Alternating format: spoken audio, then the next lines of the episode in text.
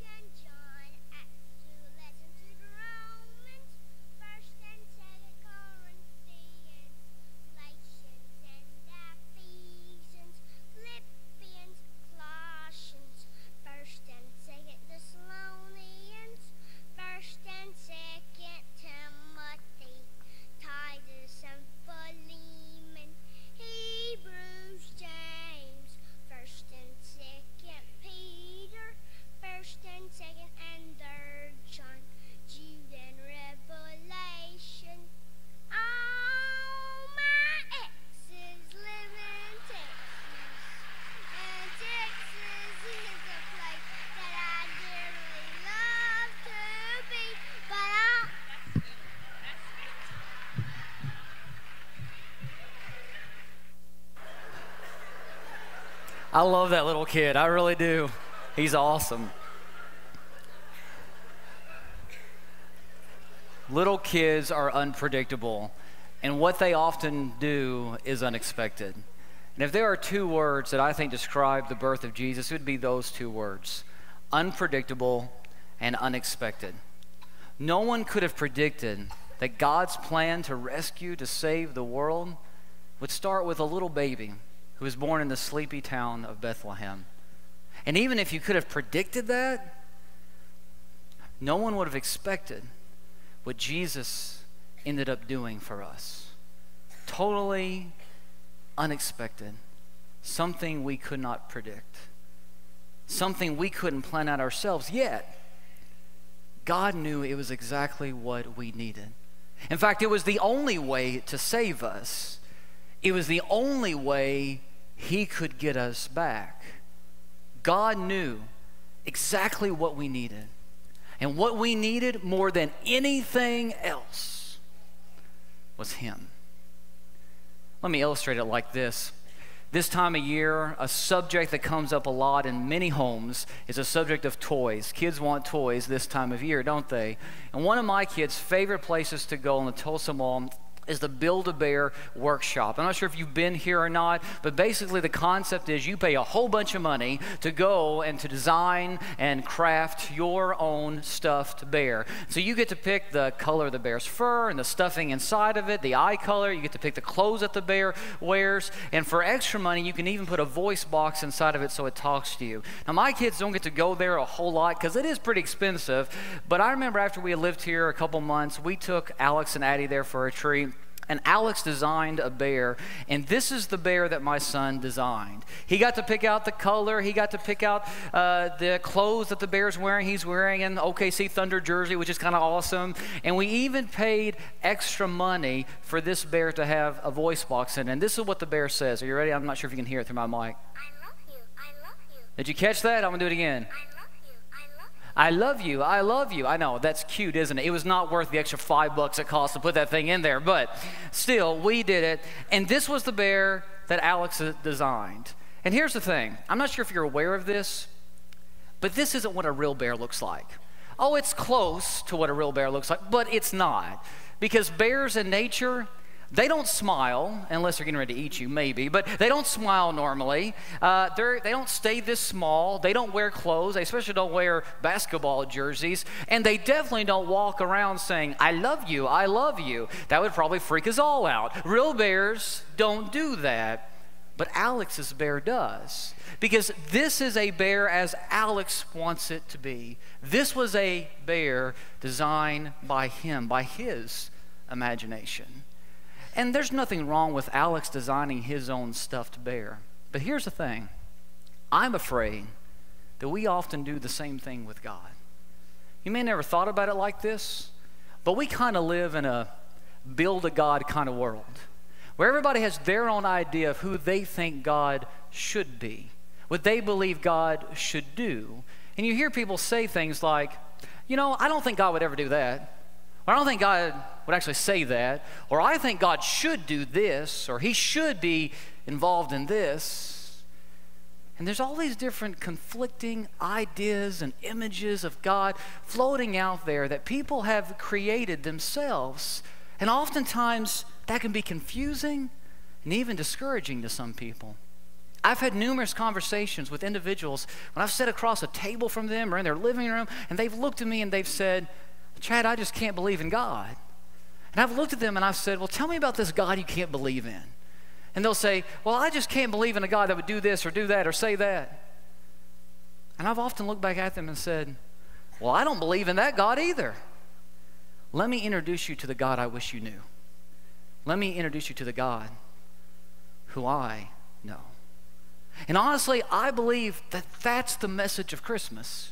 I believe that's one of the primary reasons why Jesus came to the earth. He came to make God known. He came to reveal who God really is, His true character, His true essence. He came so that we could experience His love, God's love, in a way like we never had before. Christmas is the story of God kneeling down, coming into our world so that we could know Him and enter into a relationship with Him.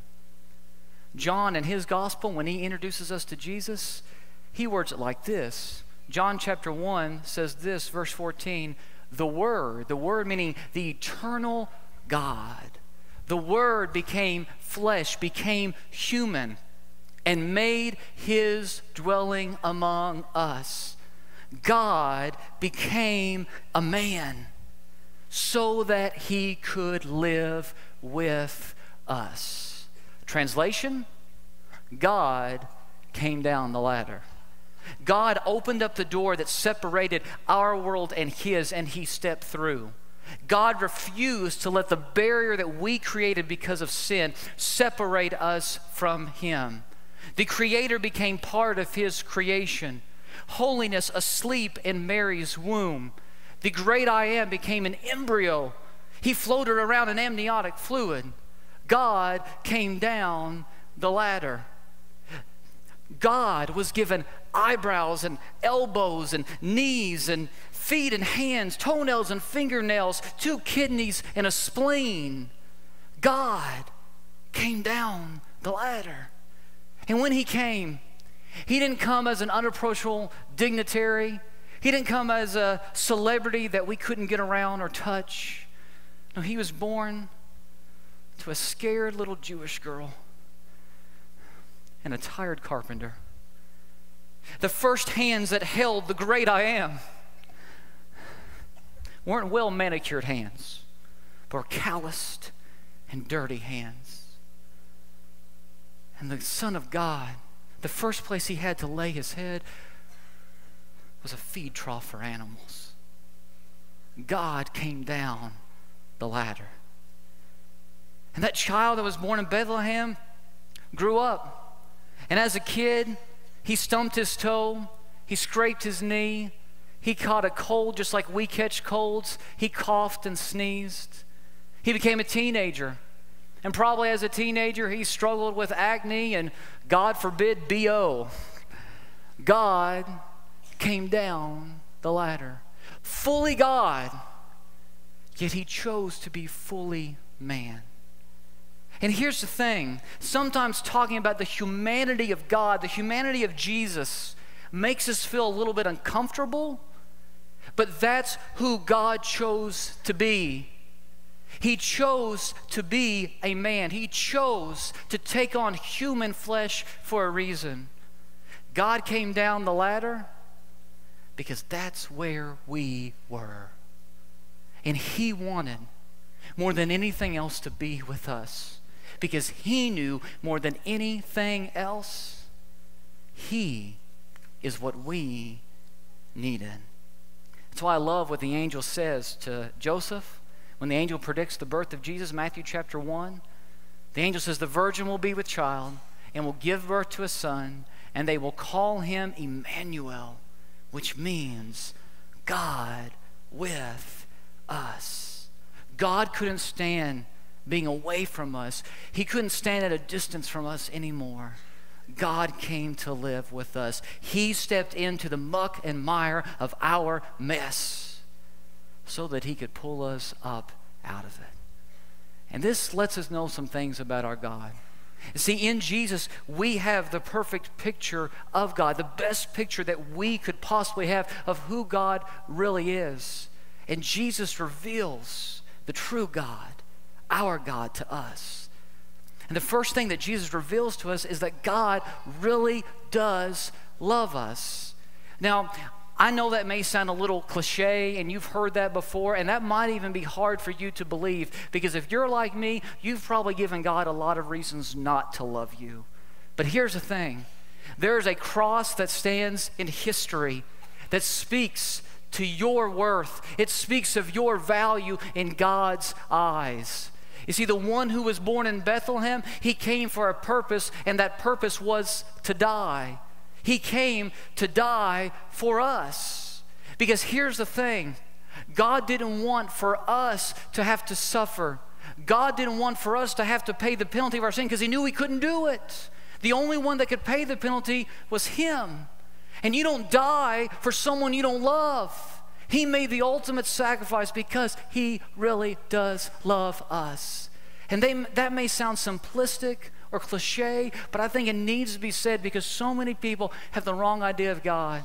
They see God as this cosmic referee who has a whistle ready to blow every time that we mess up, every time we blow it, just ready to correct us. And that's not our God.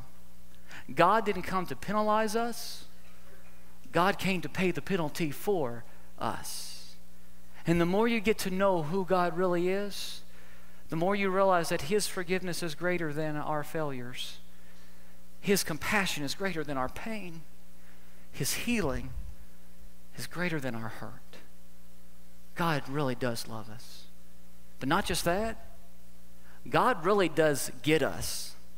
let me explain what I mean by that. It may sound a little weird, but what I mean by that is God understands us.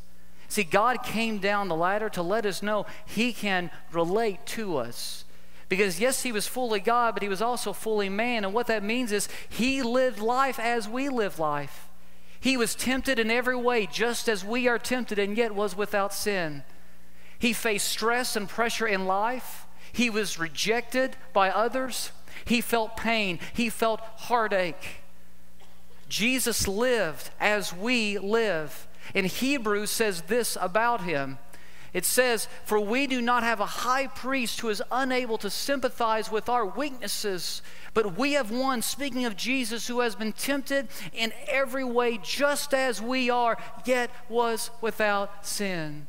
See, God, He knows how to speak our language because the universal language of the human race is pain and suffering. And He came to our mess. He stepped into our mess and wasn't afraid of it, but He came to take it on, to let us know that there's a way out. See, God, He really loves us, and He really gets us. But also, He isn't finished with us. And Jesus lets us know just that. See, yes, God loves you where you are, but He loves you too much for you to stay there. Yes, God came down the ladder, but He didn't come down the ladder so we can just live in the mess together.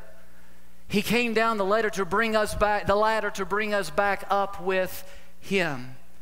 Jesus came as a light in the midst of a very, very dark world so that he could lead us out of that darkness. And I don't know where you are right now. I don't know what darkness is surrounding you. I don't know what you're dealing with. I don't know what guilt you're carrying or what pain you've experienced. But I know one thing Jesus is the way out. And I know that you don't have to keep living as the rest of the world lives. You can live with hope. You can live with peace. You can live with comfort and joy in the midst of a very, very dark world. That's what Jesus came to be for us a light that shines in the midst of darkness. That's what Jesus says about himself in John chapter 8. Jesus says, I am the light of the world. He who follows me shall not walk in darkness, but have the light of life. See, I love this time of year, and there's a lot about this season that I really enjoy. But one thing I don't like about this time of year is that it gets dark so early. I can't stand it when it's like dark at six o'clock. I mean, that just that kills me. And sometimes when I'm driving home from the office and it's already dark out, I mean, I'm just miserable. I mean, I get, it makes me depressed and down. I just don't like it all. I like it during the summertime when it's daylight a lot longer. I just don't like it when it gets dark so early. So I'm driving home. I'm like, man, I can't believe it's dark. And then I turn onto my street.